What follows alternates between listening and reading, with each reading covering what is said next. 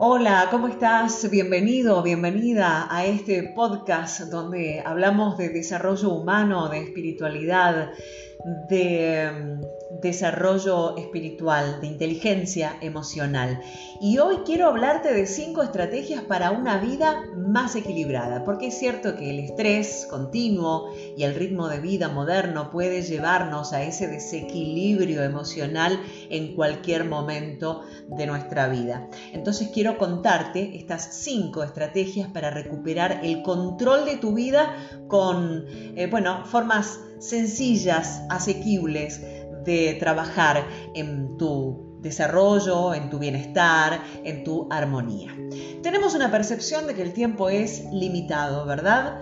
Queremos hacer todo, queremos tenerlo todo y esto no hace más que consumir todos nuestros recursos y hacernos vivir o sentir eh, casi como un compañero inseparable al estrés aprender a caminar por la vida de una forma más equilibrada, más armónica, más balanceada, es fundamental para estar centrado en nuestros objetivos, para alcanzar nuestros sueños y para convertirnos eh, o ir por el camino de la persona que queremos ser.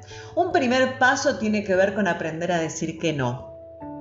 Cuando alguien te pide que asumas un compromiso que compromete tu tiempo y desequilibra tus expectativas, aunque pueda parecer difícil, saber decir que no te mantiene más equilibrado, equilibrada.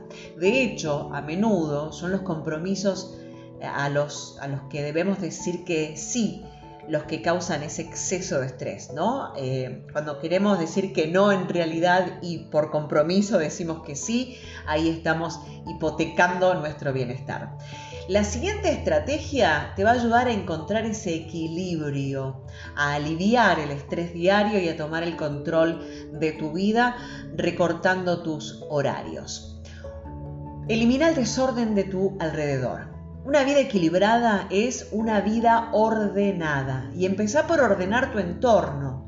Elimina todo aquello que sobra, que no usás, todo aquello que te exija hacer un trabajo extra. Es mucho más fácil mantener un espacio limpio y ordenado si solo se tiene lo imprescindible o, o resulta ser un espacio fácil de limpiar y de manipular y de ordenar. Además, el gesto de ordenar tu entorno, tu espacio, tirar lo que sobra, simplificar la decoración, haciéndola más funcional, esto también te sirve como metáfora porque la liberación que vas a sentir ordenando y simplificando tu entorno es la misma que vas a sentir en tu vida, en tu mente, inclusive hasta en tus emociones.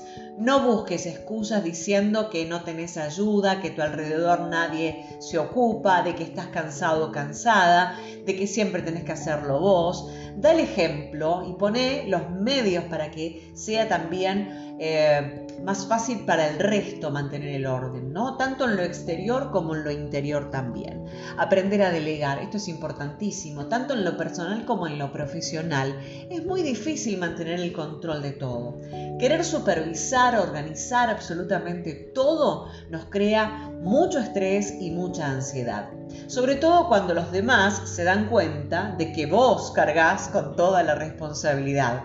Entonces, dale la confianza a los que tenés a tu alrededor y delega en ellos parte de las responsabilidades, inclusive esto a nivel familiar.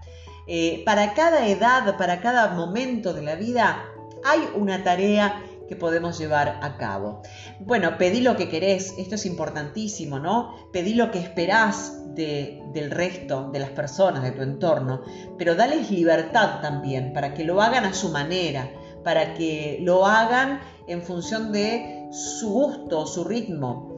Deja a un lado el perfeccionismo, sea un poco más flexible y celebra el trabajo realizado.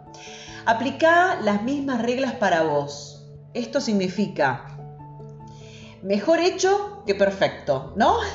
sé flexible, busca hacer las cosas lo mejor posible, pero dejando de lado el perfeccionismo. Busca dar lo mejor de vos en cada momento, pero no insistas una y otra vez para hacer lo mismo un poquito mejor si con lo que está hecho, basta, alcanza. Espera a la siguiente oportunidad, inclusive, si querés hacerlo un poquito mejor. Si podés tomar atajos, tomalos. Tardás más, te complicás la vida en una acción que no mejora necesariamente con la ejecución de los resultados, bueno, identifica tus prioridades, dedícate a ellas con eh, el, mayor tiempo posible, buscando la manera de hacerlo más simple, más simple, para que en esa simpleza y en esa flexibilidad vayas ganando tiempo también. Eh, yo era una persona extremadamente perfeccionista y el sufrimiento del perfeccionista es que nunca es suficiente.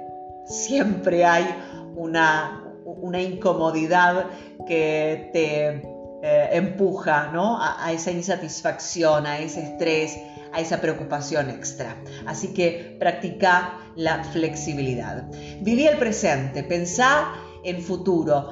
Tu día eh, a día, tu, eh, momento a momento lo vivís hoy y tenés que planificarlo para sacarle el máximo partido, es verdad. Cuando te pongas manos a la obra, no olvides que mañana será otro día y que después vendrá otro y luego otro. Entonces planificar bien tu día a día buscando ese equilibrio personal es un hábito que da frutos a corto, medio y largo plazo. Muchas veces en esa intención eh, de autoexigencia queremos terminar todo ya y no tenemos un plan trazado, un orden. Y no se trata de eh, planificar eh, objetivos mm, que, nos lleven a consecuencias psicológicas y emocionales o físicas de estar al 200% constantemente. Todo lo contrario. Todas esas decisiones que tomas hoy van a influir en tu mañana. Por eso eh, te invito a que pienses, bueno, qué cosas podés hacer hoy dentro de estas estrategias que te estoy convidando. Y por último, no te olvides de tu niño, de tu niña interior.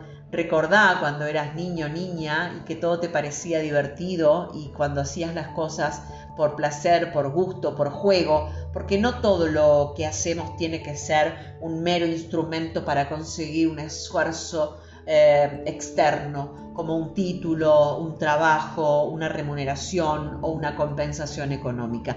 No pases todo eh, a ese nivel. Más bien, mm, hacelo sencillito, que sea divertido, que conecte con el disfrute, con el juego, con lo lúdico, aunque directamente no mejore tu situación eh, económica o laboral, va a provocar en vos un estado de ánimo positivo que se puede contagiar fácilmente, inclusive al resto de tus facetas de vida y por supuesto a tu entorno. Divertirse, jugar, explorar, reírte de los yerros te ayudan a descansar la mente, a aliviar el peso diario con el que cargas y esto te va a permitir volverte más enérgico, más enérgica, de ser más creativo, de tener nuevas ideas, de tener la mente fresca y el ánimo fresco.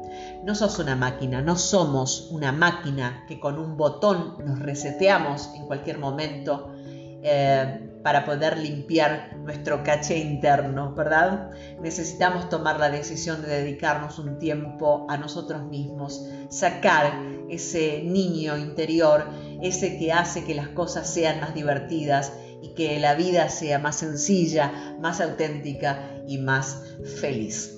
Cinco estrategias para una vida más equilibrada. Ojalá, ojalá puedas ponerlas en práctica a estas estrategias. Yo te mando un abrazo, que tengas un día bonito y próximamente nos vamos a volver a encontrar.